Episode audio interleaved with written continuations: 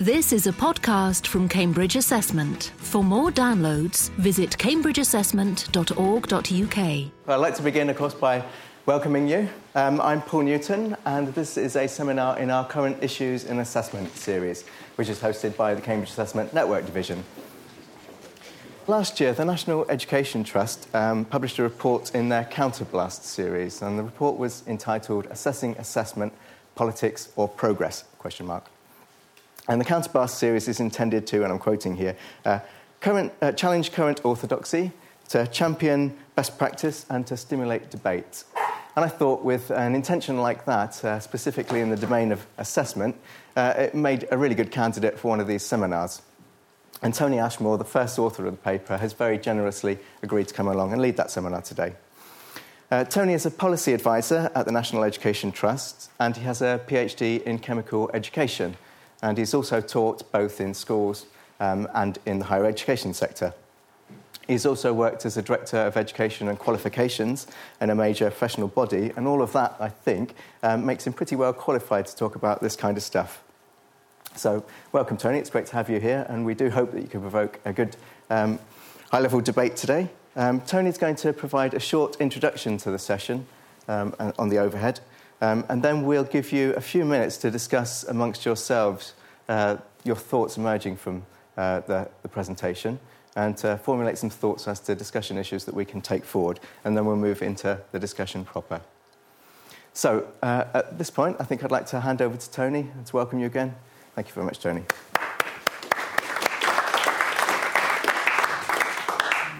Thank you, Paul, for the invitation to come here. And, I, and, and thank you really for, for, the, for the bravery of the invitation, because as you'll see, what I have to say pokes a bit of a stick at the business model. And, and, and I hope people won't take this personally in, in, in the room. And I'd also like to think I'm, I'm fairly brave coming here. To, to, to present this because, as uh, Sue Durham, my erstwhile colleague at the Royal Society of Chemistry, said, Well, I'll come and maul as well. So, um, my co author for this particular counterblast is Malcolm Trobe, of, who's policy director of the Association of School and College Leaders, the, the, the head teachers and principals uh, union. And the publication arises out of an expert seminar, which is, uh, uh, uh as you heard, we held about a year ago. And that brings me to the disclaimer. What I'm going to say does not purport to represent the views of the Association of Schools and College Leaders. Indeed, it would be surprising if there are thousands of, of head teachers and school leaders all agreed with everything I had, had to say. Our purpose is to stimulate debate. So, the contents of the talk really in four sections. I'm going to look at what we consider to be good about assessment in general, what we think are the downsides, the bad. We'll have a few words to, to say about what we term the assessment industry, of which uh, Cambridge Assessment is, is part, and then some suggestions as to a way forward to a more promised land. So that's the, that's the structure. So we start with the, the good and uh, really a statement of, of the obvious that assessment is key to learning. Teachers need to assess, they need to know what their students know, what their students don't know, what they can do and what they can't do. And students themselves need to know. So assessment is, is, is fundamental. And at the end of any given process, the receiver, the next teacher, the next college, the next employer, needs to be able to rely upon the assessment judgments that are, are made. So these are, these are givens assessment, as we currently have it, is the key driver, I would suggest, of the curriculum. It identifies within a given curriculum what's important because it, it, it assesses, it, because it focuses assessment. Or, to put it another way, it guides the student to what the, what the person who constructed the assessment thinks is important assessment has been a key driver of improvement in the education system. And we've seen that over a large number of years. A need is identified, for example, to enhance numeracy in the primary phase. So we introduce a suite of tests that raises the profile of numeracy, uh, behaviour adjusts. The behaviour of the system of teachers and of, of youngsters adjusts. Assessment is also a key driver of the self belief of um, students because it does shape their lives. The outcomes of assessment does shape their lives going forward. And this, unfortunately, is irrespective of the appropriateness of the measure that was used to conduct the assessment. The outcome sticks, whether it was a wonderful method of assessment and it accurately describes what that person can or can't do, or perhaps not quite so good. As a policies tool, assessment has done a number of very good things. It's led to a common curriculum entitlement. The national curriculum, driven by the assessments that are associated with it, and with that has brought a greater opportunity to students. Uh, schools can no longer not offer particular things to youngsters. It, um, schools can no longer not provide physics for their girls and biology for their boys, which was the case decades ago when I was a youngster. And, and I would argue that assessment has largely driven these changes. It has led to increased attainment, at least as measured by the external assessments, but I, I would hold to the notion that, that, that, that in those things that are measured and where there is focus, there has been an increase in attainment. And it has, I think, undoubtedly led to greater accountability of teachers and institutions. If, if, if a teacher's class is consistently um, underperforming, it becomes stark with the assessments that are carried out. And because of the way in which institutions are accountable, things have to be done it's very much harder to hide underperformance of teachers and of institutions. So, a number of benefits that the current approaches to assessment have brought. Now I come to the however bit.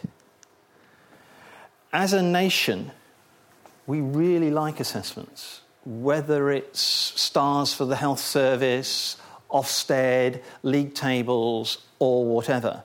And we have a, a, really almost a blind trust in the results of these assessments and the assessment industries that, it, that, it, that, that are used.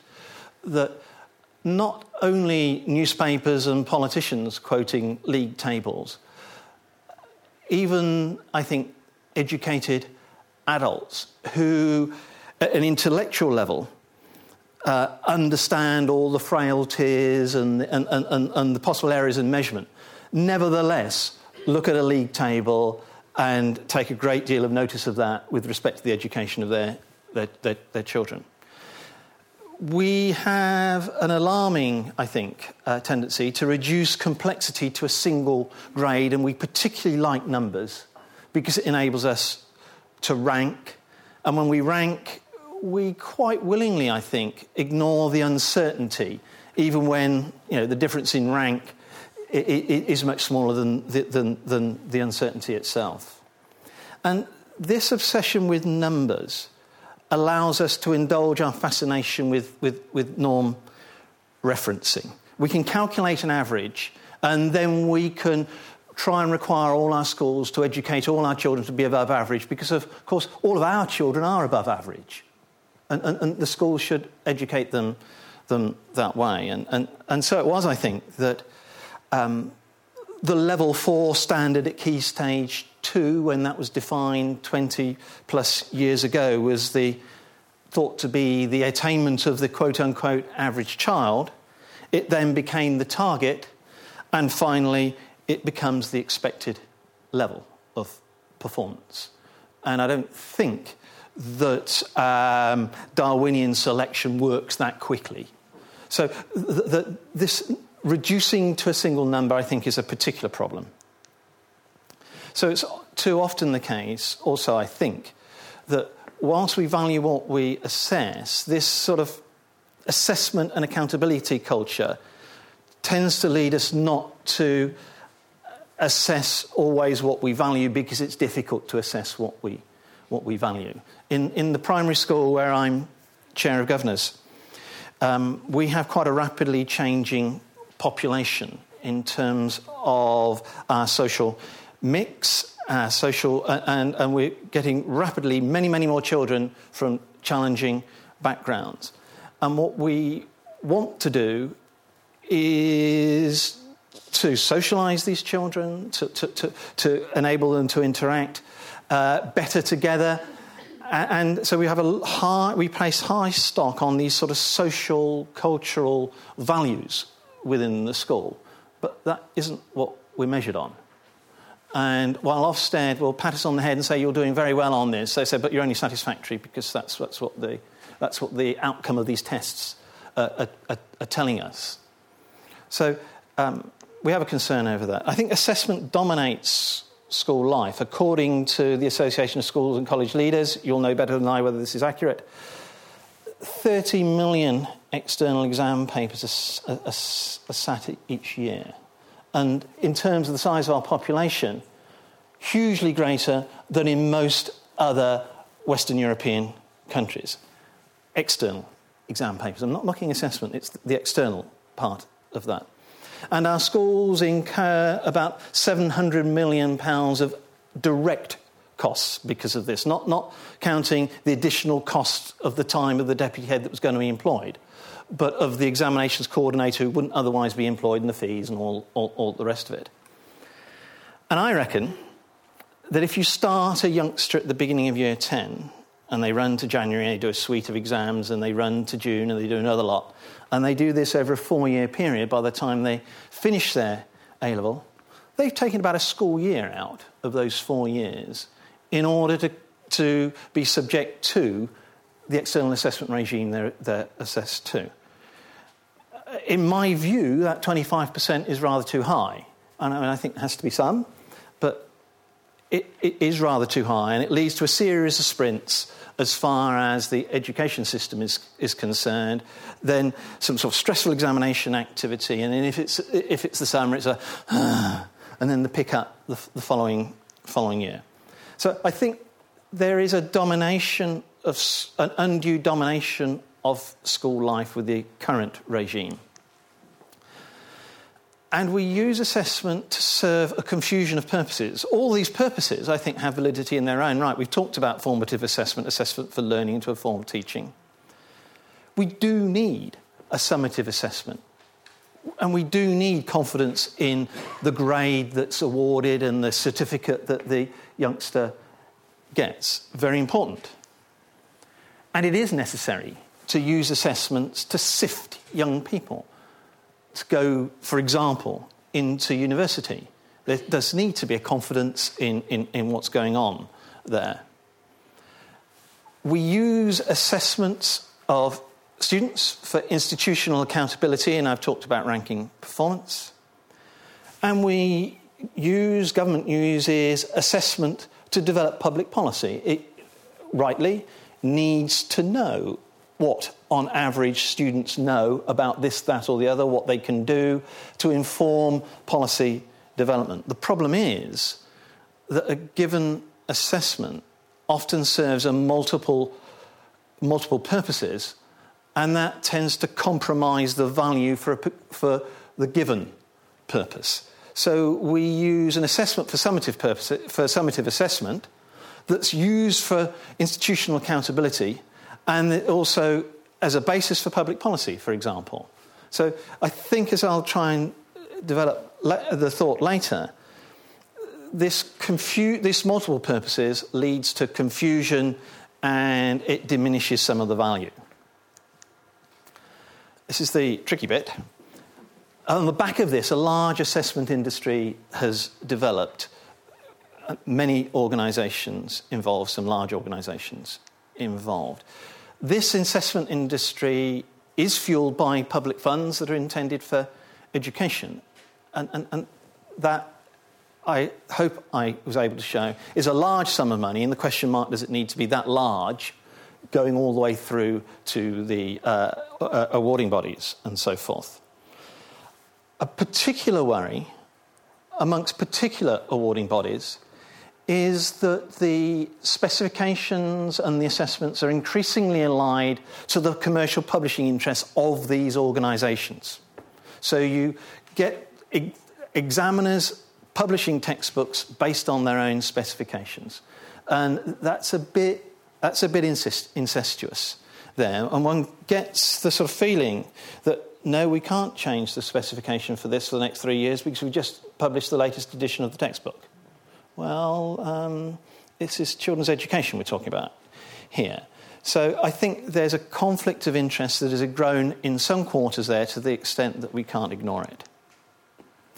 There is a tendency for parts of the industry to succumb to hyperbole, and my pet um, hate on this is the constant use of the word qualification. I think most of the assessments and most of the certificates that are awarded are not qualifications in the sense that that, that, that, that person is now competent to do this, that, or the other. It means that they've passed that particular assessment. And the, the drift from award to qualification, I think, is, um, is, is quite unfortunate. Um, but we've seen other examples of sort of um, the language becoming mangled. A consequence of what I have said up to now, I think, is that teachers, the professionals in our educational institutions, have been reduced to delivery agents for commercial publishing and certifying organisations, taking the argument to the extreme. But I think the, uh, the mean position has moved too far along that road. The, the, the, professionalism of the teacher has been somewhat, somewhat diminished. But awarding bodies are repositories of huge expertise. There's a great deal of expertise in this room, in this organisation, and the other awarding bodies that can be hugely beneficial to the educational process. So, um, let's now try and sort of think about a way forward. And I think the way forward for, I think, any system is for the institutions within that system to be constantly improving. And the major institutions within the education system pre 19 are the schools and colleges. So it's about a system that enables these schools and colleges constantly to improve and therefore enhancing and supporting the skills of the professionals within them. Because that's the only way schools will improve if the teachers within them improve, get better, and they're better, better run.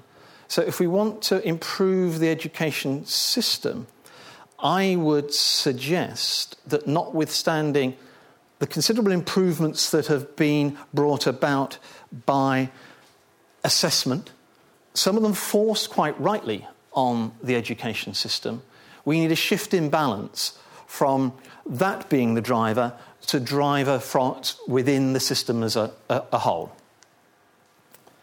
But external agencies are largely responsible for the course planning and the assessment, including moderation and judgment that's going on.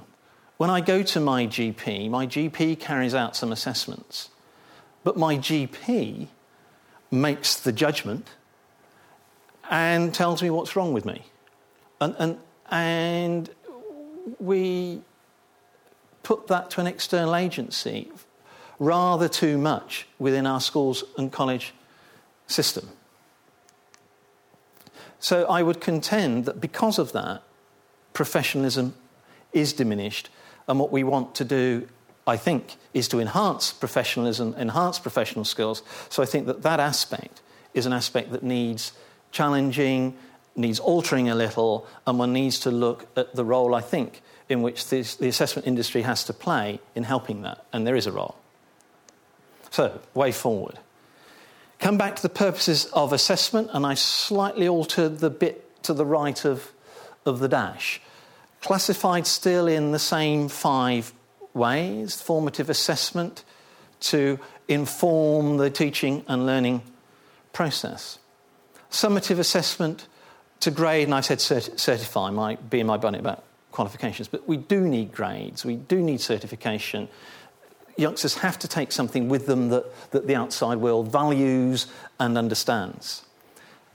There still is a need to um, sift people, particularly for HE, and there needs to be ways of holding institutions to account and ensuring performance, not necessarily through numerical league tables, but there needs to be a way. And the government does need to develop public policy, and it does need to know what the system, education system, is delivering. So I would argue that what we need to do is to try and disentangle these purposes and treat each as important and each on its own, own merits. So let's do that now. I would contend that the, we need to develop the teacher as an assessor, because the teacher is education's most valuable and costly resource. And there have been considerable um, enhancements of teachers' understanding of learning processes, and I think we need to take that further, and teachers becoming better at measuring the outcomes of, of learning and diagnosing needs.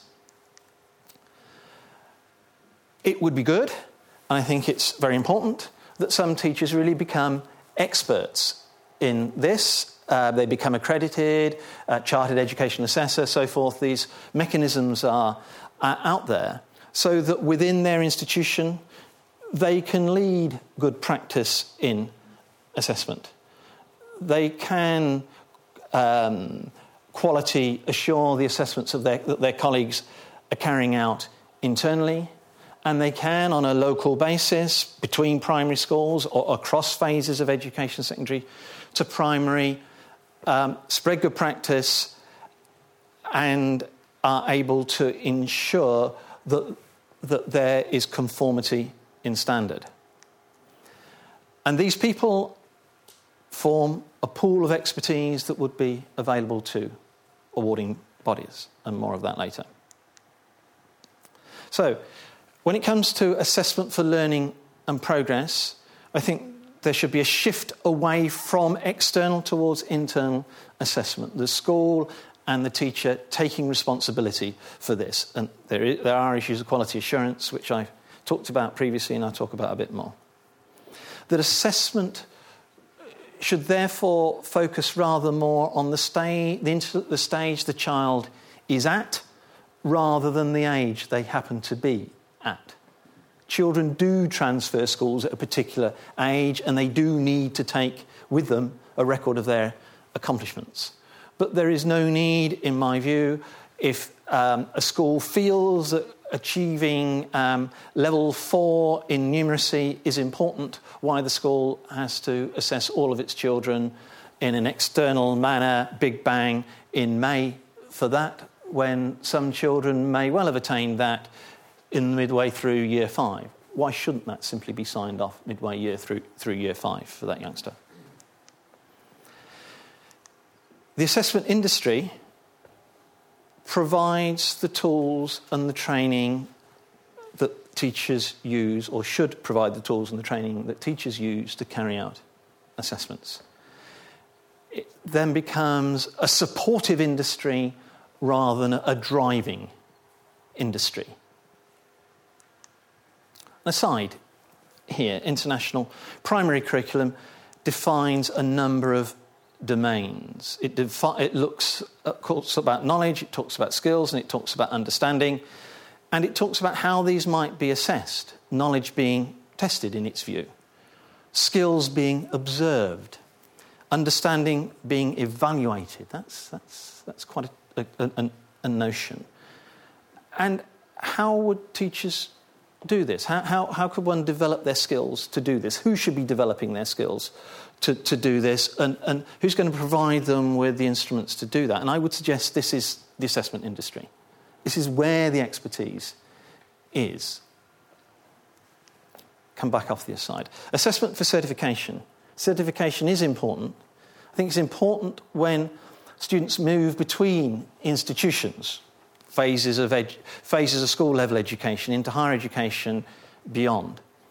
I think it's also important, uh, uh, particularly in, in, in secondary education, where a major curriculum area is discontinued, let's say a student gets somewhere along the line to 16 or whatever, stops studying science, I think their attainment at that point in science should, should be certified. And, and it should be, be able to be relied upon externally. Why it should necessarily be certified, why we should necessarily have this huge certification um, effort when all youngsters get to 16, I think is open to, to, to uh, question. With compulsory participation in education and training to 18 shortly upon us, and being um, reality for many, many youngsters, what's so different about 16? Why this huge um, emphasis on assessment at, age 16? Why go through, why stop everything, go through a huge assessment in, say, mathematics at the age of 16 if that student's going to carry on studying mathematics afterwards? They and their teachers will know whether they are capable of coping with the mathematics course thereafter why stop sometime around about the beginning of May and then not start again until mid September in their study of, of more mathematics? Just doesn't seem to me to be logical. How would certification take place? Well, what form would it take? I would suggest a graduation certificate when you leave primary school or secondary school or whatever. And this certificate would be a page or two with a short guide. I think those from higher education will be, defi- will be familiar with the diploma supplement um, developed alongside the Bologna process, which explains, hopefully in lay terms, to the recipient of this certificate what actually it means, how they should try and interpret the measurements that are recorded on that certificate. There needs to be an external verification of that certificate, and the external verification should be of the internal QA systems and the certificates that are awarded as a result of that. And, and, and you know, this exists. I think that, that, that this practice that exists could be spread further across the system as a whole, and it would be the awarding bodies tasked to provide that external verification service alongside the sort of support um, services that I, I've talked about before. What about university entry? I think it should be an admissions process that's post certification. And I would hope, and, and, and um, you'll know more about the timing of your business than, than I do, if one follows through what we're advocating, then um, one doesn't have to wait until the middle end of August before that can really start in earnest because grades happen to be known at that point. It can start earlier, and therefore the university system hopefully can still kick off for an autumn round. Some suggest the university system should be post entry should be post certification, and that therefore university system should delay and work with the calendar year. I think to put us out of step with the rest of the northern hemisphere could be pretty disastrous for that part of the education industry, and it's not really feasible. Okay, so assessment is used for the accountability of institutions. Well, institutions already publish information about the achievements and destinations of their students. The information they may publish about their achievements might be a little different under the world that we're advocating, but it, they, that would still happen and where the, the students go. Institutions are becoming, have become much, much better at self evaluation, driven by the Ofsted process. The Ofsted process focusing very heavily on the internal institutional self evaluation. If that is published, and it's published alongside the Ofsted inspection report, which either verifies, validates rather, or otherwise that self evaluation, there is a lot of information, therefore, in the public domain on an institution by institution basis. We have another uh, a booklet published on this, so I'm not going to go into more detail in that, but the detail of our thinking is there. For public policy, this is government in order that it, it, it, can develop its policies to shape and lead the education system. In addition to the published evidence, we would suggest HMI led reviews of specific issues, the, these, these take place. There, there could be more of them, but expert judgments of the state of play of PSHE or English or physical education or whatever. And in turn, for attainment of youngsters, sample testing. I mean, the grey hairs in the, the room will remember the APU approach back in, in the 80s. Sample testing. It, it's not necessary to assess all, however many is, 700,000 youngsters in a particular cohort to know how that cohort is, is performing. And therefore, that testing doesn't therefore have to impinge upon the whole of the educational process that the youngsters undertake. So, a future for the assessment industry, we're suggesting a remodelling to carry out the sort of applied research and development in assessment methodologies that it currently carries, carries out must be done. It, we, it, one would look to it to provide quite a sophisticated range of tools for teachers to use for assessment purposes. Individual teachers devising individual assessments, well, you know, they're the GPs in the system, you're the consultants you provide the expert tools. Professional development for teachers to grow them as assessors, we would see very largely in your bailiwick. And that you would provide an external verification service so that when schools, colleges issue their certificates to uh, their students, these are quality assured through the services that you provide, but you're not necessarily directly conducting the examinations with all the students preparing just for those particular examinations. Well, I'd like to thank you for listening. As was said earlier, I hope that um, when there's a debate, it can sort of be a cross. It's not just question and answer, because that'll be really quite sterile because I think there'll be a variety of opinions in the audience. Um, when you when you're um, are asking questions or when you're discussing, don't just think as people from Cambridge Assessment. Perhaps think about what you would like for your sons and daughters, if you have sons and daughters from the education system, and what sort of assessments you would like them to be uh, exposed to, what sort of education system you would like them to have, and, and the role of assessment within, within that. So I think you've got two roles. One's as experts, but one is, as we all are, lay people. Thank you.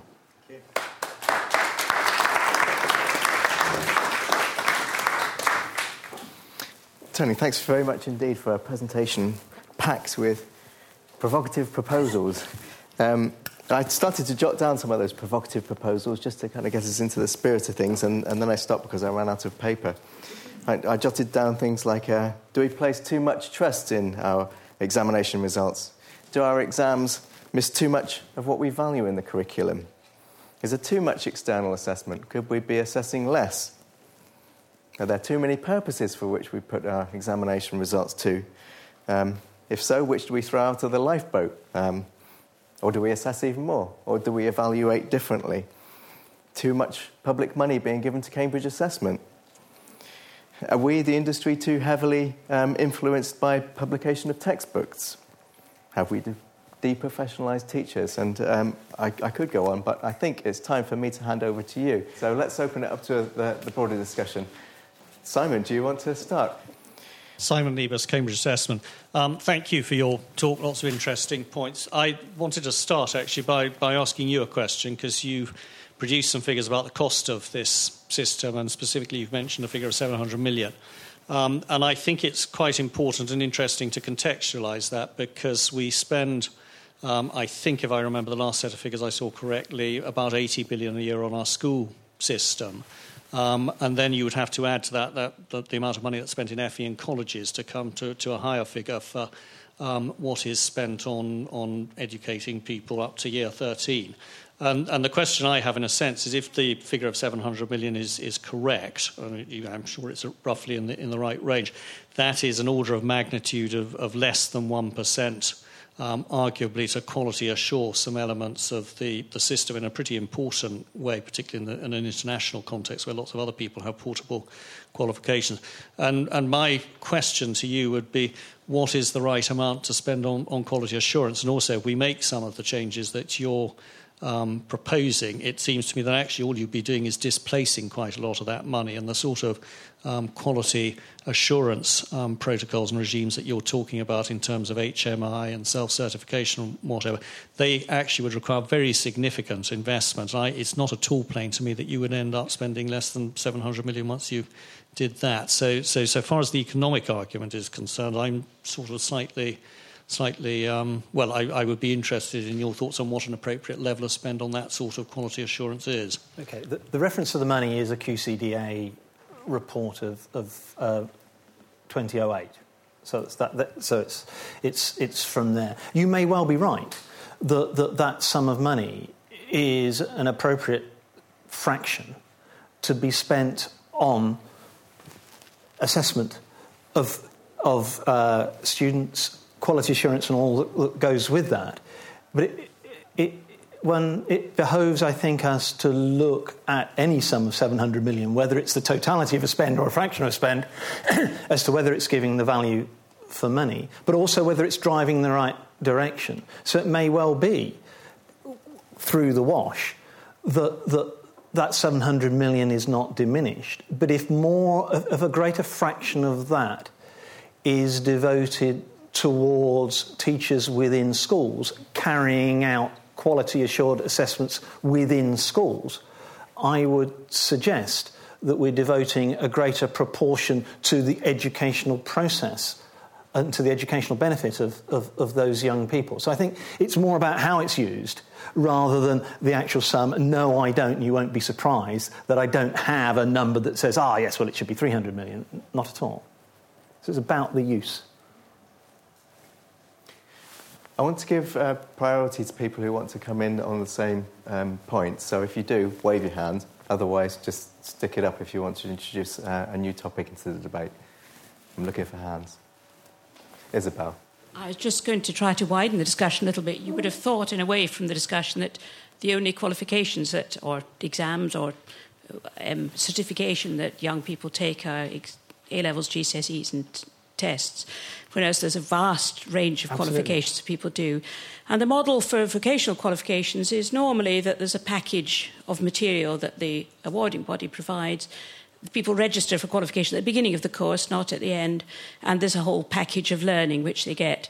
Um, and um, I was wondering where in your model um, the wider range of learning. I don't know what you if, if you've inputted your thoughts to Alison Wolf's study. But um, I think it may be that the, there's oddities about academic qualifications which are just different from the vast majority of the others. And um, if you look at the experience of young people in FE colleges, they're doing a different, a whole range of types of assessment, not just A levels or GCSEs, but usually mixing those with other types. So, would that make for a, a richer model? And would your model of assessment benefit from learning some lessons from those? Well, I think our model of assessment, in, in so far there is a model of assessment, leans much more towards that. Much more towards um, a mix of assessment protocols driven largely by the institution in which the, the, the student's studying. So we would say that, that those sorts of approaches are, in fact, uh, represent a model that we'd like to move much more towards. I mean, one of the characteristics of that model is that all the teaching material, including the textbooks, is provided by the awarding industry.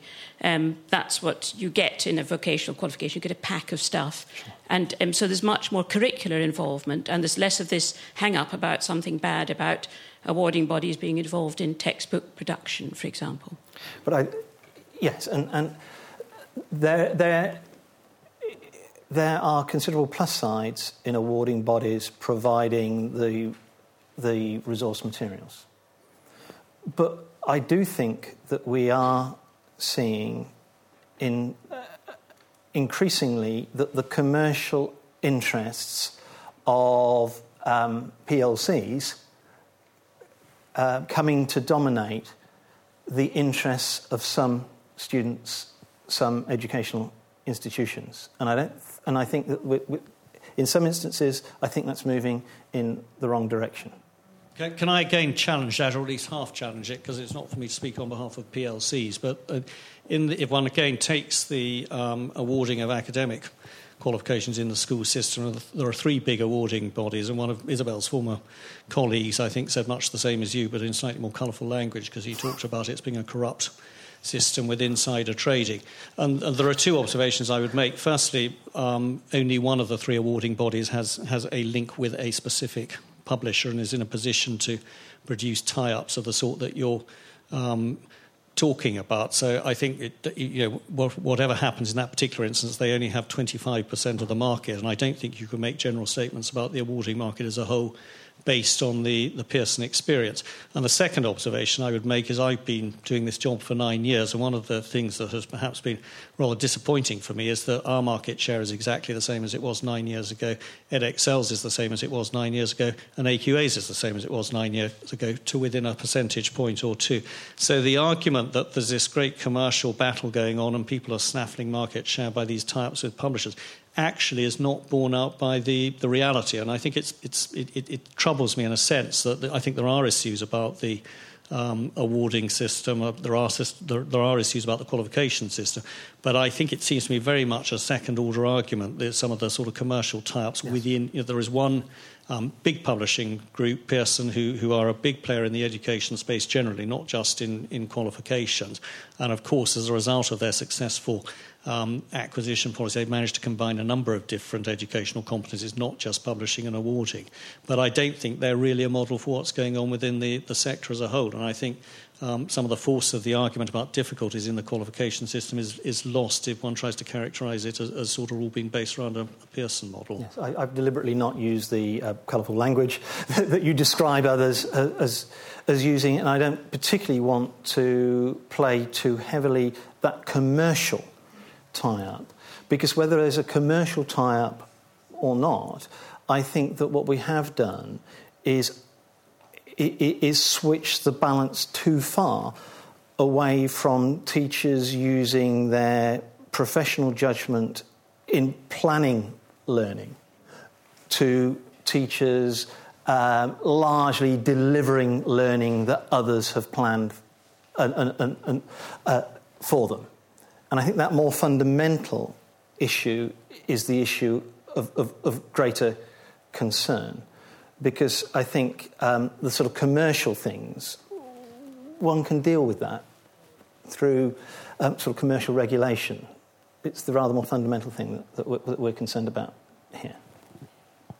So I'll, I'll, shut up after this. I'm, I'm sorry to, if I'm to be monopolising the conversation, but I think, I, and I'm, I'm, i would stress, I'm not myself a former teacher, but one of the impressions I have is that um, one of the impacts of the new technology has actually been to liberate teachers, and they now, they now have access to a wealth and diversity and richness of material from all sorts of different sources, often provided on a non commercial basis on the internet. And, and, again, it just seems to me that we get too hung up about published resources, and let's face it, most of the publishers have not much got much beyond in, in a sort of digital sense, simply converting um, their, their, their books into PDFs online. But there's an awful lot of other stuff. And it actually seems to me that teachers have a, a richness of access to, to materials and resources that they've never had before, which I would imagine must be immensely liberating to them from a, a professional point of view. And I think, in fact, the, the awarding body industry has done quite a good job in, in supporting that and, and, and um, responding to it. And, and, again, it just seems to me it is quite important to recognise that there are changes out there going on which we all have to respond to. And, and again, I, it just seems to me one places too much emphasis on this, this link with publishers, publishing is a very specific subset of the, the basis on which teachers get resources, get material, on the basis on which everybody gets information and, and, and learning material. And I think one's got to be very careful about, about sort of characterising that as, and you talked about it driving the thing. I don't think, I think simply because of the way technology is developing and the sorts of pressures publishers are under, they're not in a position to, to drive some of this stuff. Hey, there's a comment at the back, I think. Um, I'm a moderator for AQA and OCR, and I'd just like to come back at a very small scale to um, argue that you're absolutely right. Edexcel may be the famous PLC, but I deal with a lot of teachers who are absolutely obsessed with the fact that Nelson Thornes book says this and the syllabus says that, or that OCR recommend this group of contextual works, and why haven't they produced something like this? Teachers are being driven because they're so worried about the results to go for publishers' material. Now, obviously, English is only a tiny, tiny fraction, but I think to say that there is no connection between publishers and what's going on in the classroom, my impression is there's far too much, and that it would be much better if your model was pursued. What I'm not clear about is how you verify it in a way that is not going to lead to even more bureaucracy and neurosis. I'm Sarah McPhee, uh, Cambridge Assessment. Um, coming, coming sort of on from that point you've just made, um, we've seen with a lot of the new GCSE qualifications that uh, in some uh, quite a heavy element is controlled assessment, which actually is internally assessed and then externally moderated. So, not exactly the model that you were proposing, um, but perhaps somewhere on the line towards it. Um, now, it's been my experience that centres and teachers have been extremely wary about that development um, precisely because of the, the, the burden of time and administration within centres that it creates. So, whilst I can see um, several benefits in, in some of what you're proposing. Um, I'm not sure that it's something that would be immediately, wholeheartedly welcomed uh, by all teachers and centres. Hello, I'm Sylvia Green, Director of Research at Cambridge Assessment, and I'm very happy to hear that because that gives me a nice segue into the research that we've done into controlled assessment. Um, and I know you're aware of this research. Uh, we have been out into centres. We've looked at controlled assessment in the context of the diploma, and we're now looking at it in the context of GCSE. And it is very much the case that within schools, teachers have found it very difficult to set the standard, to find the standard, um, to be uh, confident in their own processes, to moderate across centres, particularly in diploma situations, and also to be confident that the funding will be there next year for them to continue with the kind of investment that's necessary to introduce moderation and quality assurance measures um, in these in these new settings. Controlled assessment was brought in to replace coursework in many situations because of the problems that existed for coursework, um, but it has highlighted a lot of problems for teachers in introducing this kind of system within their schools. And that was when it was on a small scale. If we scale it up, then I think the problems uh, may be bigger and more long term. Um, so that's just one example of where putting this into schools in even a limited way within part of a qualification raises a lot of problems for teachers who turn to the exam boards, and believe me, I interviewed a lot of them, and say, Help us, what can you give us? Give us, can we have more support? And so on.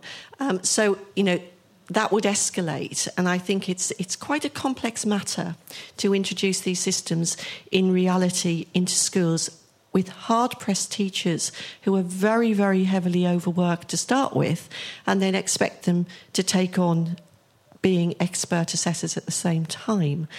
Very, very tricky indeed. So it's a, it's a complex matter, I think. Hi, I'm Matt Haigh from uh, Cambridge Assessment Research Division. Um, I've got a point um, relating to the deprofessionalisation of teachers as regards to assessment.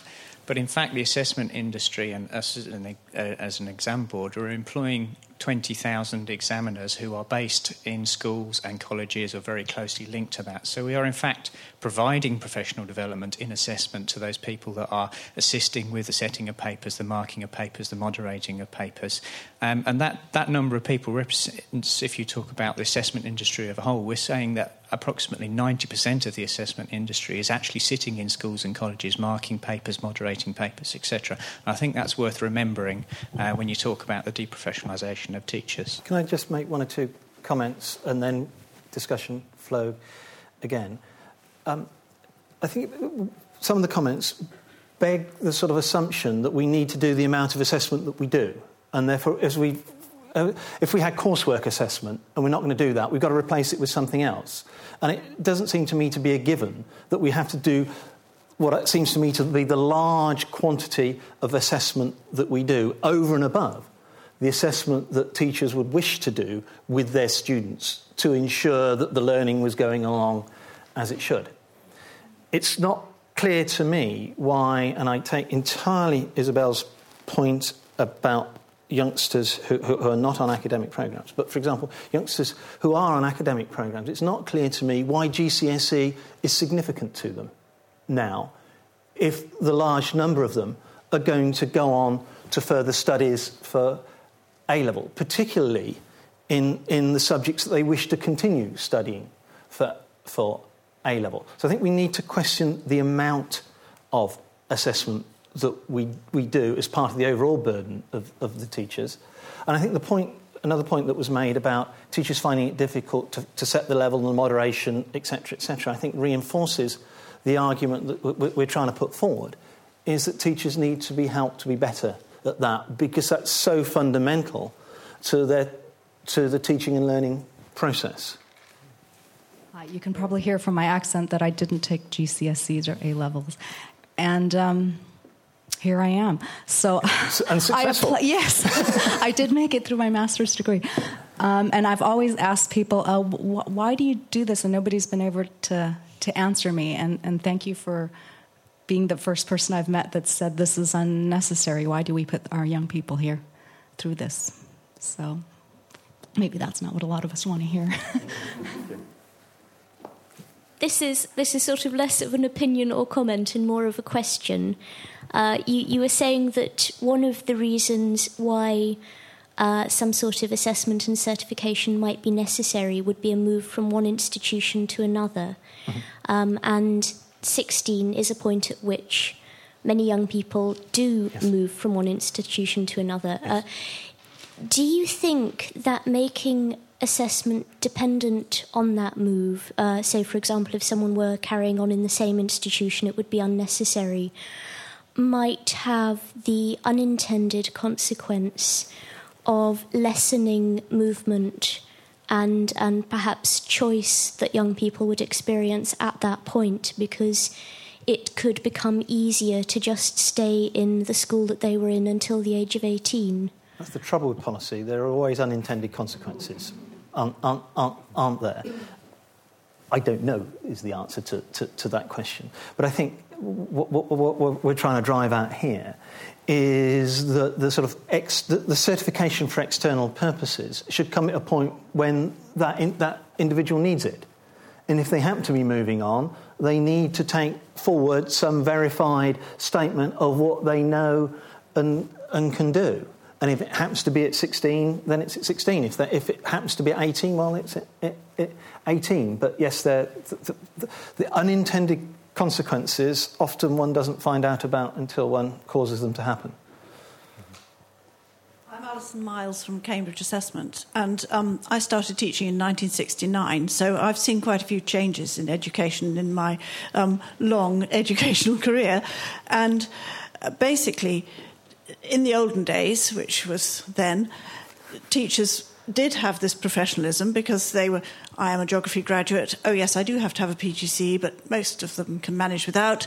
And you could do what you liked with your subject because there was no national curriculum. And you could do what you liked with your subject at A level because the syllabuses, as they were called then, were absolutely microscopically thin, and you knew that the examiners knew the subject, and your kids would be writing fluently on whatever it was, and they'd probably get good results, etc., etc.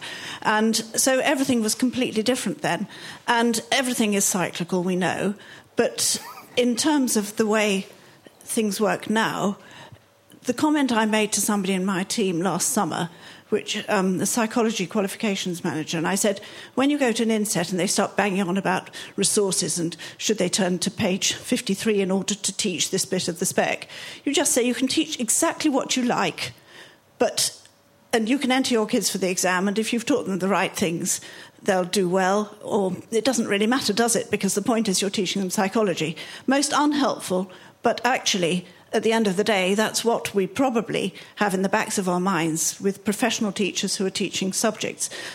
I have very limited experience personally of vocational teaching, so I can't comment on that. But I think that we need to sort of get a balance, and perhaps we've moved too far in one direction. Uh, I, I, mean, I'm, I'm, a similar vintage, and, and, and I was one that didn't have the PGC. Um, but yes, it is the, the, the balance, and our contention is that we need to bring the balance more back to the, to the teacher because further improvement in our education system is going to be dependent upon improvements in institutions and improvements in the teaching force within the institutions and, and the, the, the, the improvement that has, I think, undoubtedly been driven by assessment appears to be plateauing. I'm Maria Flores. I'm a DPhil student from the University of Oxford.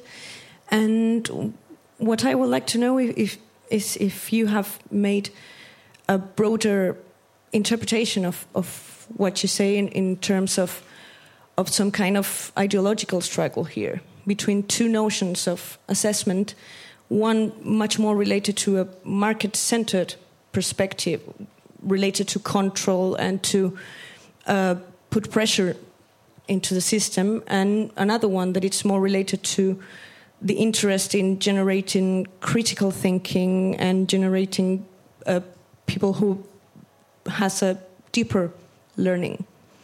That, that exists, and I think that the, the former of those, the market orientated pressure, uh, we, we, we, have had um, a couple of decades of this, and it has been very successful in, in many ways.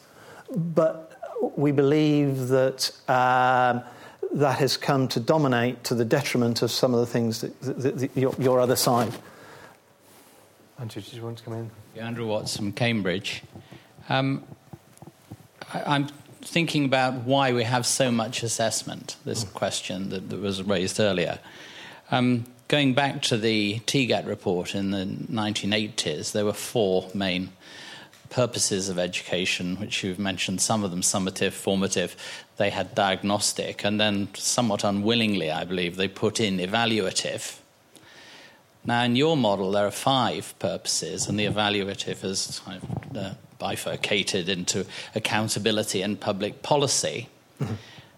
Isn't there an indication in there as to why there is so much assessment that it's become very heavily dependent yes. on uh, and, and feeds that market, and perhaps this reference to the market is the market for a sort of political um, coinage, as it were. Yes. That the schools are trying to win something from the public, and the politicians are trying to, to put pressure on the schools, and so on. And that is the driver. And one could say that the exams industry is actually a victim of that um, centralizing tendency rather than, than, than the driver of it. Yes, you could. You, you, you you could um, pursue that argument. I think you're absolutely right. Is, is in, in the growth of assessment has come from a political desire to, ex- to exert control over the system and to improve the, system. to improve the system. And you could argue that the exams industry has simply been the, the tool for that. Yes. We've got a few questions waiting, but again, if anyone wants to jump in specifically on the question that's been asked, then please wave your hand vigorously. Uh, hi, Jill Wells from Ofqual. Uh, my first comment is uh, there's all these wonderful things we're talking about. I've got, including stepchildren, five children. Um, they only have one chance at education. And I think one of the huge difficulties with suggesting changes to a system, if you change any system, oh, sure. there are a lot of bedding in issues. Mm-hmm. And those, uh, so there's a what do we do question of what do we do with the children that are in education at the time of the changes.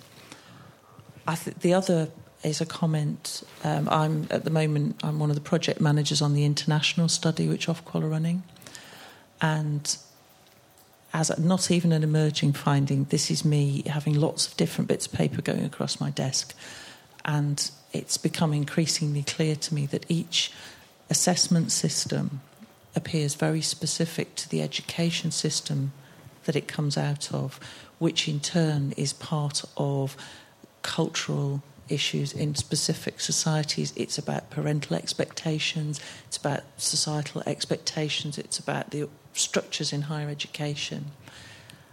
And I just wonder whether anybody's got any suggestions how, if we're going to import, if we're going to look at changing to this type of system, which has lots of great benefits, what do we do about all that other stuff that sits around it? Because I suggest if you, you know, if you if you cut the left leg off a kangaroo or a French cockerel or a, whatever the national animal of Finland is and try and attach it onto the British bulldog, something's going to go horribly wrong.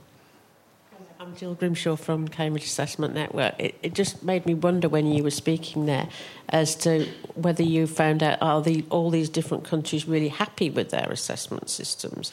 because you know we're all kind of mixed. Sort of, we've all got views about it. I think we could all, yeah, have different things to say about it. And uh, how can we possibly find something that we're all happy with? I don't know. Cambridge Assessment. I work for the international arm of our organization and also as somebody who has come to this country and was puzzled by the lot of assessment going on and by people being frantic with league tables and rankings and this and this. And now I'm part of it and I think it's natural. So, so much for that. But my question would be is there any evidence that you might have that different assessment models lead to better or worse results? When you look at school exams, and my country in Germany is completely different than here, but there are other countries who have got their own model. They do better or worse in, for instance, the PISA study. So, do you think that suggested uh, your model that you're suggesting, or the current assessment model in this country, leads to better results or not? I don't have. I don't have the evidence. The evidence would be such exists would be within this room, within the body of the audience here. Does anyone want to comment on that? Hi, I'm Ellen Mackay from Cambridge Assessment. Um, one thing that I've just thought thought of at the top of my head is that you listed several things that we as as the British public are quite obsessed with. One thing that might be an issue with this proposed system is equality. You mentioned that the national curriculum had meant that everybody was studying roughly the same things would a change in assessment model where everybody is assessed within their own centre lead to accusations of postcode lotteries that are even worse than league table lotteries with schools at the moment? Not, no, I don't think so, because I think that we have sufficient now other levers on the system, the Ofsted inspection regime being one, that would, would that would be sufficient to safeguard the, um, that to safeguard the provision so that a school could not opt out of the humanities or the sciences simply because that was the whim of the, of the institution. So, no, I think there are a number of other accountability levers now within the system. But I do think that the um, changes to assessment associated with the national curriculum did drive forward. An, an assessment, for example, is being used to drive uh, English Bacc, isn't it? I I just like to query that slightly. Um, I mean, obviously, the outcome of assessments is being used to to determine the English Bacc, but um, the English Bacc is is very much something that has been decided by policymakers, isn't it? Rather than something that's been um, driven by awarding bodies. Yeah. I mean, the awarding bodies is the awarding body is the tool of the policymaker that decides we're going to have this. How are we going to ensure that it happens? Are we'll certify that those that particular package. I'm not saying English Bacc is a bad thing, but or a good thing, but but that's how it that's how it works. It's, it, it, it seems to me I thought I would just return to your question, which I think is hugely important for all of us, but do we really need the kind of assessment at the age of 16 that we've mm. been sort of mm. one generation has grown up to? For, for, all, for all, of the young yes. people. Yes. I just think one element in this which we might need to add into the discussion is what universities are asking for. Increasingly, universities are looking to GCSE outcomes yes. as well as A level yes. as a discriminator. In my previous incarnation, I got correspondence from aggrieved parents and, and teachers whose students have been turned down because of GCSE outcomes and they had outstanding A levels. Um, and I think it's also because for some for your progression purpose, sometimes there's a confusion between whether people are looking for aptitude or some wider indication or attainment in specific subjects, and it's a sort of muddle. Um, and so I, I do think that progression routes need to be clari- cl- to, to be clarified because there's a horrible risk that people make decisions for the best of reasons and then find themselves marooned. And that's got international aspects as well because. Um, I remember a discussion with the Singapore ministry when some, in some schools the very bright kids are skipping one stage of assessment at the age of 16, but they're terribly worried that they might not be able to get into universities in America or the UK because of that. So I think there's a real university issue in all of this as well. There's a huge uni- uh, university issue in all of this. What you say about GCSEs, I think, is borne out in, clearly borne out in, in, in, in practice, and that's why we, we believe that somehow or other the university admission system or has to occur at the end uh, after the certification of attainment at the age of 18 and not largely take place before that and simply verified by the, by the, the, the grades that come out. So I've got a point following on from that, and one is the evidence that we've done into about A level choice and how actually GCSE outcomes or GCSE performance is a significant um, um, deciding factor for students um, in terms of their A level choice. So mm-hmm. um, there's a question about what might replace that in terms of providing students with guidance about what they might go on to study. Um, but the other point I wanted to make about assessment as a as a policy uh, policy tool or as an accountability tool. When we saw the withdrawal of the Key Stage Three testing program, which you might say do the same sort of thing with the GCSE program if we feel it's unnecessary, um, the um, QCA continued to offer um, optional tests for schools to, to purchase and buy into, and a huge um, majority of schools did continue to purchase these tests, even though they were no longer being used as accountability measures. And what was it you felt? Do you think might have been behind that? Was it because they had perhaps been deprofessionalised by having these tests provided for them, and that they no longer felt confident in making their own judgments, or were there other reasons? Do you think behind that decision for schools to, to part with their own money on tests that are entirely optional, on, on you know external tests that are entirely optional.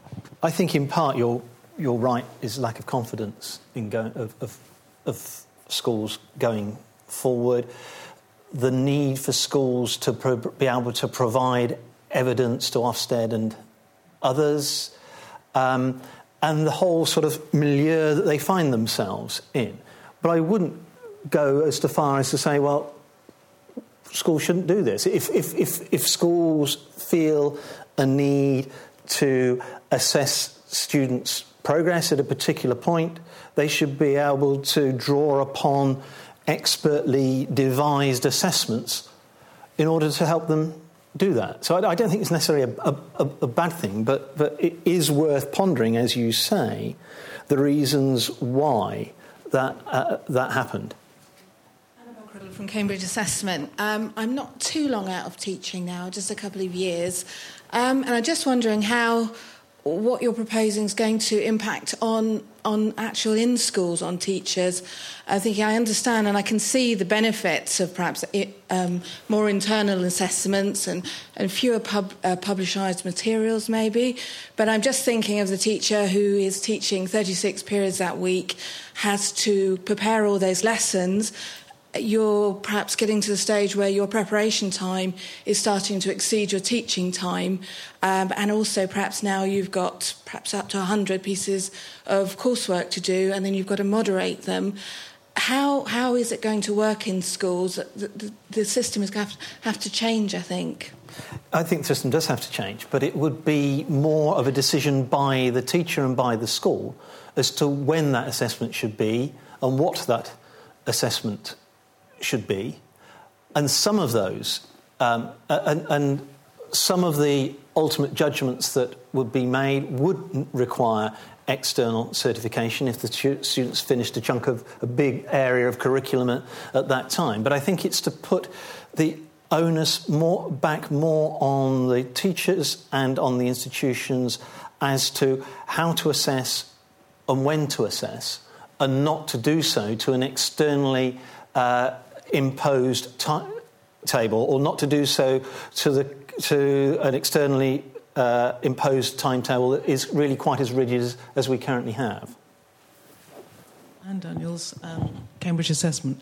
Um, I would agree that uh, the key step with your uh, the answer about the key stage three um, assessments being used as evidence because that was it was not particularly a lack of confidence. I would I would argue. Um, I've only just recently come out of teaching, but it was as a basis for for evidence, um, and also that going, to, going forward to your argument about working through those kind of assessments at particular ages rather than rather than a, a, a particular stages rather than an age, the assessments can be used in order to to see where where children are at a particular time of their development, rather than uh, uh, rather than moving the whole cohort yes. the cohort forward. Yes. And I would very much agree with um, Isabel over there about the importance of looking at GCSE again.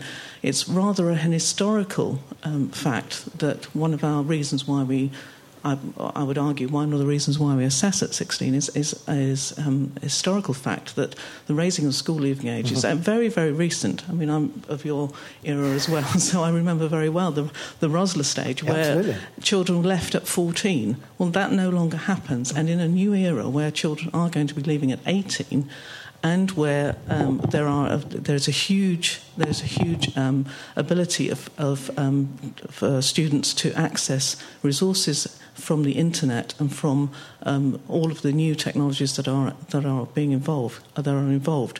The idea of of assessing um, of assessing particular bodies of knowledge without the skill of being able to synthesize and evaluate uh, all of the all of the information they've got, and using a wider range of, uh, of, of learning techniques in order to to build their own their own valued knowledge, then I think we're not we're missing an opportunity. I do have a, a, query. I've just been trying to think about what you were saying earlier about how the quality assurance process might work within centres. And you were suggesting that, that there might be one or two people within a centre who would become an expert assessor mm-hmm. and that they would then be involved in the quality assurance of all assessment that took place within the centre. Have I understood yes, I think, correctly? I mean, I think there's a, there's a need to, to strengthen teachers' professional expertise in their understanding of the teaching and learning, including assessment processes. I think for some teachers, a small number of teachers, becoming expert assessors in, in that sort of generic sense is important because then they can be mentors to other teachers and they can be involved also in the quality assurance within institutions and perhaps between institutions. What I'd just like to, to sort of query about that, and, and I'm, I think I'm, I'm trying to understand how it might work, is that I, I've been working for Cambridge Assessment for seven years, and during that time I've had experience of, of a number of different subjects. And I think one thing that I've, I've come to realise is that perhaps the forms of assessment that are appropriate do vary from subject to subject, and the um, and, and often are, are quite reliant not only on an expertise in assessment, but on an expertise within the subject okay. area. So, so what I'm sort of slightly struggling to reconcile is, is how one or, or even two or three expert assessors within a centre would be able to quality assure across all of the very many different types of subjects that a, that a centre would offer. Um, I mean, perhaps that's where the suggestion of centres working as, as little regional hubs or local networks would come in. Yes, I mean, I, I bow to your expertise in, in, in that judgment. But yes, the, the, the logical way forward is, is, is a more collaborative approach. But it is about putting, enhancing the expertise that's in the institution in which the youngsters are educated. I think that although there are still questions to be asked, it's now five o'clock. I know, I was, I was kind of judging the time I needed to finish by the point I needed to be at. Yeah. Um, I think it just uh, remains for us to say thank you very much again for uh, uh, to Tony for a very provocative and interesting discussion session. Thank you.